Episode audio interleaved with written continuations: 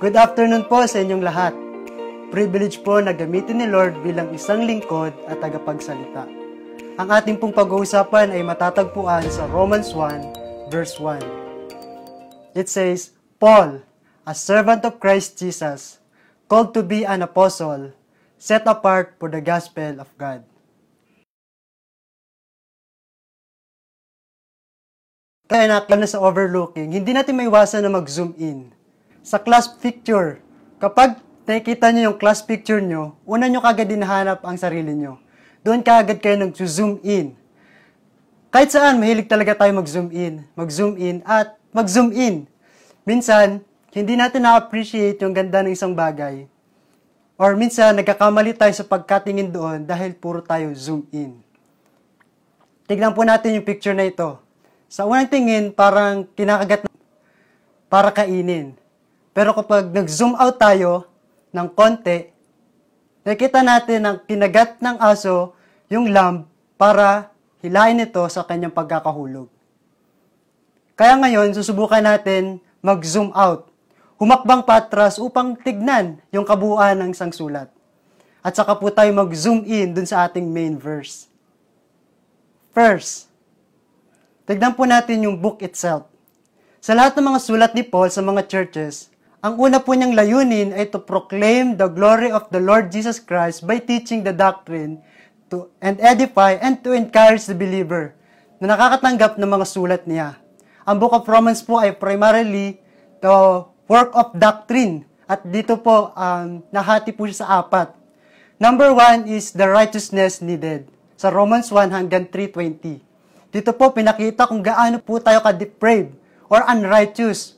Wala pong matuwid, wala ni isa. Number two is the righteousness provided. Dito naman po, pinakita ng author ang source of our righteousness. Example of righteousness, blessing of righteousness, and imputation of righteousness. Third, the righteousness vindicated. Sa Romans 9 hanggang 11.36. Dito naman po pinakita yung restoration. Israel's reception of God's righteousness. And last, number 4, ay the righteousness practice. Romans 12 hanggang 15. The application, the behavior of God's righteousness. Kaya kung papansinin po natin, pagdating sa chapter 12, puro ito practical Christian living. So, ang main theme po ng sulat na ito ay patungkol sa righteousness guided by the Holy Spirit. The book of Romans tells us about God, kung sino po ang Diyos at kung ano po ang ginawa ng Diyos para sa mga tao. Ito din po ay pumapatungkol kay Kristo na ating Panginoong Diyos, kung ano ang ginawa niya sa krus. Dito din sa aklat na ito, may kita natin ang buhay ng isang tao na walang Panginoon. Paul points out that God did not demand men to have their lives strengthened out before coming to Christ. While we were still sinners, Christ died on a cross for our sins. Gumamit si Pablo ng ilang tao at pangyayari sa lumang tipan upang ipakita ang kaluwalhatian ng ating Panginoon. Abraham, belief and righteousness was imputed hindi dahil sa kanyang magandang gawa, kundi sa kanyang pananampalataya. David said, Blessed are they whose transgression are forgiven, whose sins are covered. Blessed is the man whose sin the Lord will never count against him. Blessed po or righteous sa paningin ng Diyos ang mga taong pinatawad. Adam, para ipakita ang kasalanan na minana natin sa ating mga ninuno.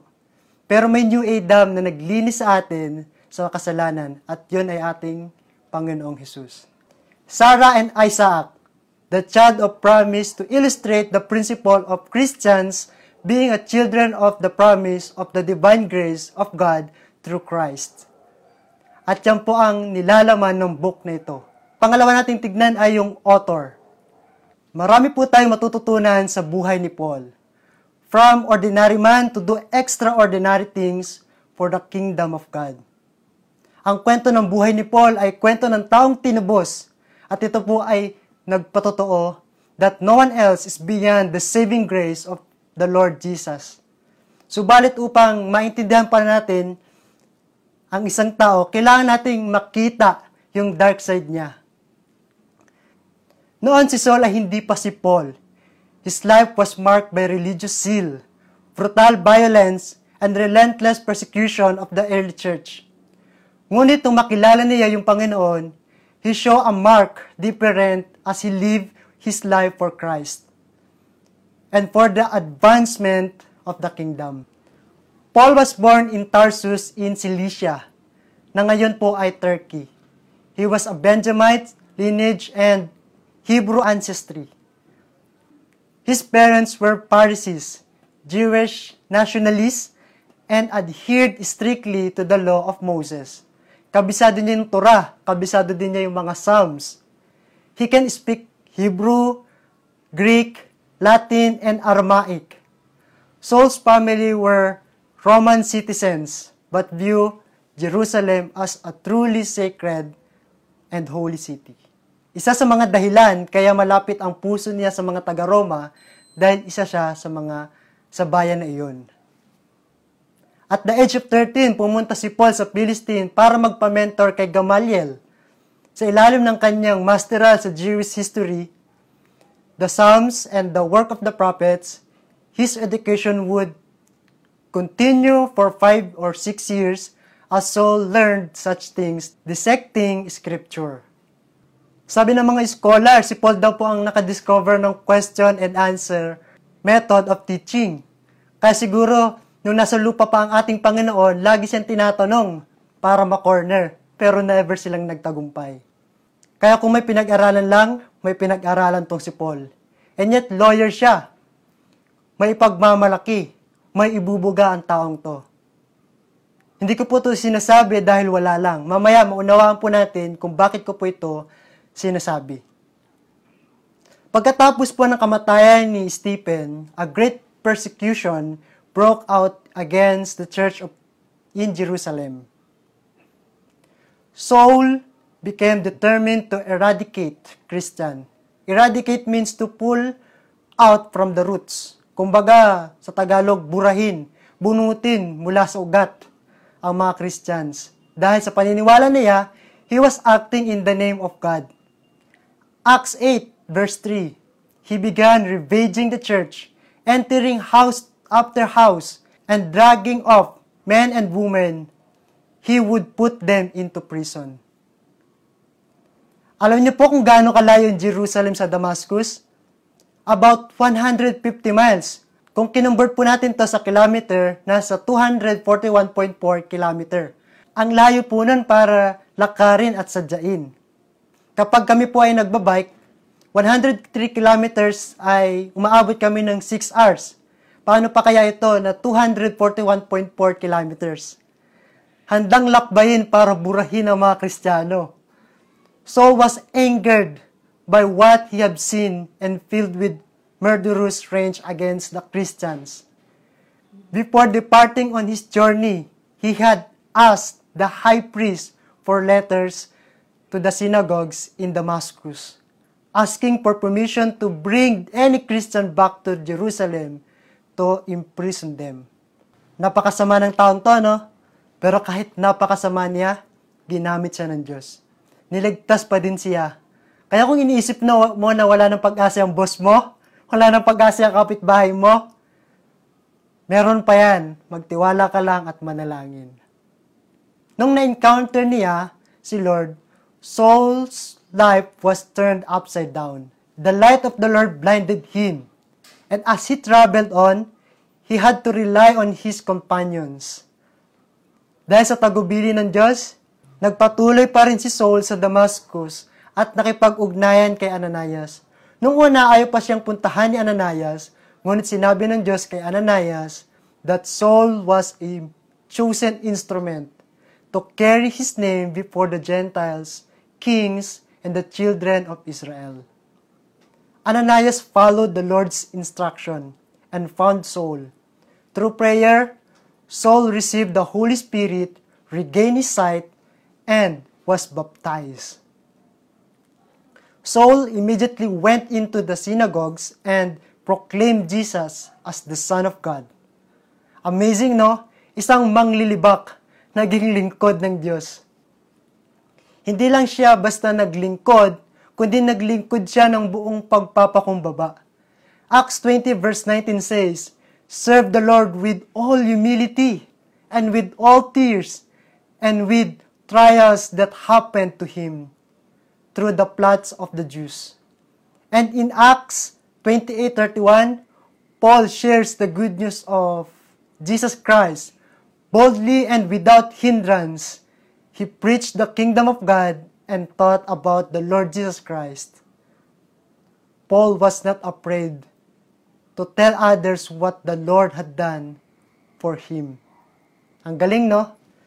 Nakita natin kung paano kumilos ang Diyos sa buhay ng taong ito. Kaya kahit sa kulungan, siya o sa kalayaan, walang nakahadlang sa kanya upang magbahagi ng mabuting balita.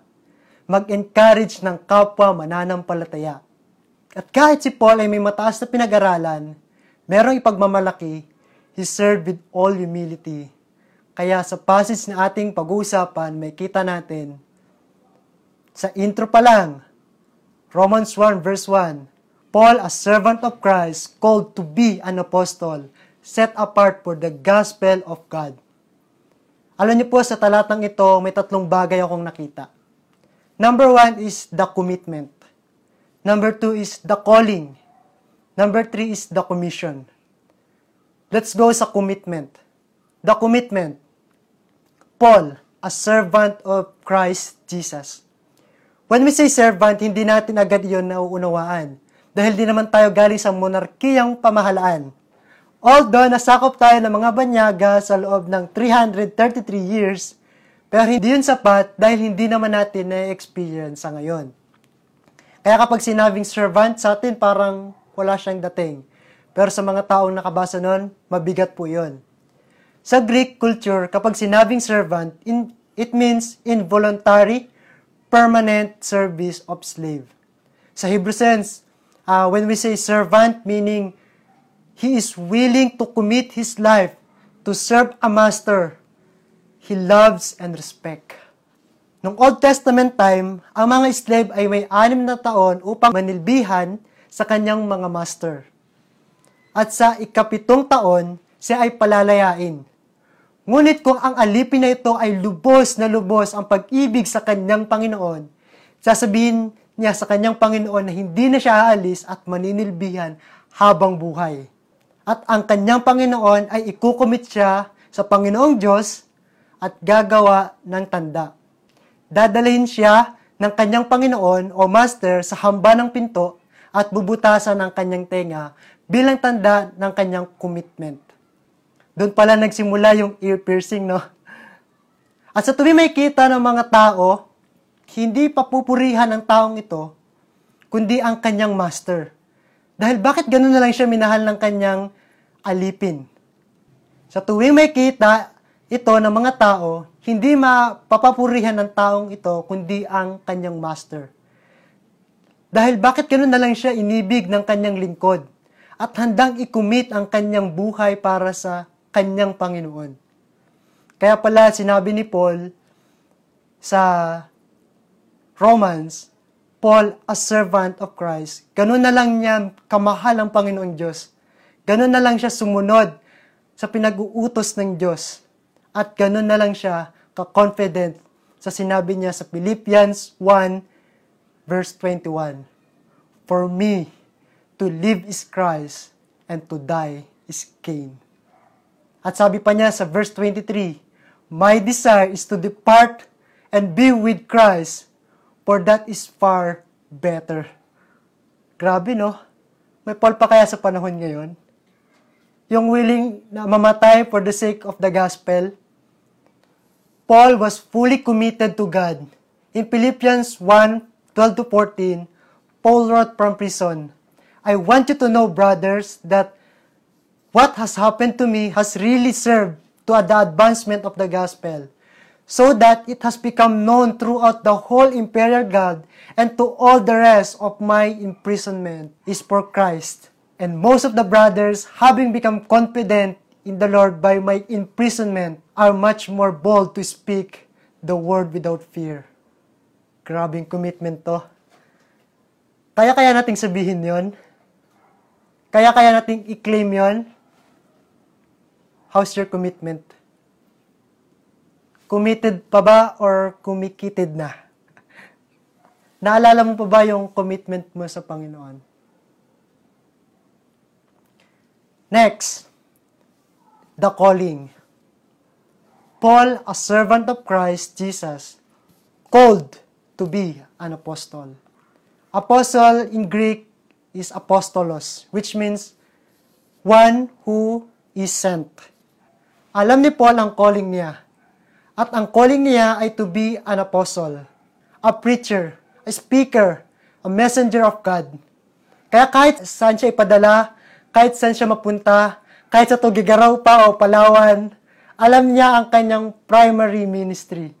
At yun ay ang ibahagi ang mabuting balita. Kaya nakabuo si Paul ng three missionary journey. Kaya kilala siyang church planter. Kasi kahit saan siya dalahin ng Panginoon, sa kulungan man o sa kalayaan, ang una niyang ginagawa ay magbahagi ng mabuting balita. Kaya sabi niya sa Romans 1 verse 16, For I am not ashamed of the gospel, for it is the power of God for salvation to everyone who believes, to the Jew first and to the Greek. Ikaw, o ikaw na nakikinig ngayon, alam mo ba ang calling mo? Hindi lang po sa mga pastor ang kinukola, lahat po tayo ay may kanya-kanyang calling. At kung saan ka man ilagay ni Lord ngayon, yan ang mission field mo. Yung work mo ngayon, vocation mo lang yan. Hindi yan yung calling mo. I believe na lahat tayo, mga anak ng Diyos, ay tinawag sa iisang layunin. At yon ay ibahagi ang pag-ibig niya sa sanglibutan. For God so loved the world. Mahal niya ang sanglibutan, kaya ibinigay niya ang kanyang kaisa-isang anak. At ang trabaho po natin ay ibahagi ang pag-ibig na ating natanggap at naranasan. Malinaw kay Paul ang purpose niya. Sana malinaw din sa atin kung ano ang calling natin. Dahil it will lead to our third point, the commission. Paul, a servant of Christ Jesus, called to be an apostle, set apart for the gospel of God. Gospel in Greek is evangelion or good news, mabuting balita. Ang mabuting balita ay kahit sobra na nating makasalanan, kahit kasing sama pa natin si soul, or kahit mainitin ang ulo natin, may isang Diyos na nagkatawang tao na nagmahal sa atin at sinuko niya ang kanyang buhay. Siya ay namatay sa cross para tubusin tayo sa kapahamakan at muli siyang nabuhay matapos ang ikatlong araw. He gave His life to give you life. Like Paul, our greatest commission is to share what we had received. 1 Corinthians 15, 3-4 For I delivered to you as of first importance what I also received, that Christ died for our sins in accordance with the Scripture, that He was buried, that He was raised on the third day in accordance with the scripture. At malinaw po kung paano natin maibabahagi ang mabuting balita. Sabi sa talata, set apart for the gospel of God. Set apart means to be holy. Live differently. Paul lived a holy life. Ephesians 1 verse 4 even as He chose us in Him before the, the foundation of the world, that we should be holy and blameless before Him in love. Yes, we read our Bibles para makilala natin ang Diyos. Pero ang mga tao sa paligid natin, they read the Bible based on how we live. Kung tayo po ay mabuhay sa kabanalan, kahit sa kurap na kamunduhan, madali nating may babahagi ang mabuting balita. Allow me to use this ah, illustration. Napakinggan ko lang po ito kay Pastor Bong. May isang bata na katulong. At sa lahat ng kanyang ginagawa, sa paglilinis ng bahay, pamamalansya, pagluluto, lahat ng kanyang gagawin, lagi siyang masaya. Tapos ng amo niya, linggo-linggo umaalis para magsimba. Pero after ng church nila, nag-aaway at nagbubulyawan silang mag-asawa. Every Sunday din, umaalis siya para magsimba, tas uuwi din sa kanyang amo. Nagtataka yung amo niya dahil kahit na anong gawin niya ng batang ito, baka sa mukha niya yung kaligayahan. Hanggang sa tinanong na siya, Iha, bakit lagi kang masaya? O bakit lagi ang saya-saya mo? Bakit parang nagka, wala kang problema o hindi ka nagkakaroon ng problema? Anong sekreto mo? Sumagot yung bata, Mayroon po kasi akong Jesus sa puso ko. He lives on me and I live for Him. Gusto niyo po, sama po kayo sa simbahan namin para makilala niyo din po si Jesus. At pagdating ng linggo, sumama ang mag-anak na ito at lahat sila ay naligtas. Ngayon, they are committed follower ng ating Panginoon. Amazing, no? Isang bata na laging masaya. She lived differently. Set apart sa lahat ng kanyang ginagawa. At yun yung ginamit ng Panginoon para maligtas ang mag-anak na yun. We, Christians, seek the Bible to know more about God. And those who seek the truth, seek who God is on how we live. Paano ka nabubuhay? Are you living set apart? Are you living differently for the gospel of God? Or sumusunod ka lang sa udyok ng kaaway? Alam niyo po, kapag hindi po natin ginagawa yung greatest commission, it is our greatest omission. Three C's. Commitment, calling, commission. Lahat po tayo may kanya-kanyang pagtawag mula sa Panginoon. Lahat po tayo ay may kanya-kanyang commitment sa Panginoon. Pero, may isa tayong commission. At yun ay to go and make disciples of all nations and baptizing them in the name of the Father, the Son, and the Holy Spirit, and to teach them to observe all that the Lord Jesus commanded us our Great Commission is to share the good news of God. At kapag hindi natin ginawa ang greatest commission, it is it is great omission. By the way, ang title po ng ating pinag-usapan ay Three Things to Remember in the Ministry. Let's pray po. Father, thank you for reminding us today sa inyong salita. Thank you dahil tinawag mo kami bilang iyong anak at bilang iyong lingkod. Salamat, Panginoon, sa commitment na binigay nyo sa puso ng bawat individual sa amin. Tulungan mo po kami na ito po ay pagyamanin para sa ikalalawig ng iyong sambahayan. Salamat sa mabuting balita na aming natanggap. Salamat sa kaligtasan. Kami po ay iyong tulungan na huwag itong ipagdamot sa iba, pagkos ibahagi namin sa bawat tao na amin nakakasalamuha. Kaya ni Pablo, patuloy mo po kaming bigyan ng puso sa ibang tao. Huwag mo pong hayaan tignan namin sila base sa kanilang mga kilos at gawa, kundi tignan namin ang kanilang kasasapitan kung hindi namin ibabahi, ibabahagi ang mabuting balita ng kaligtasan. Salamat muli Ama, sa iyo ang mataas na papuri at pagsamba sa pangalan ni Jesus.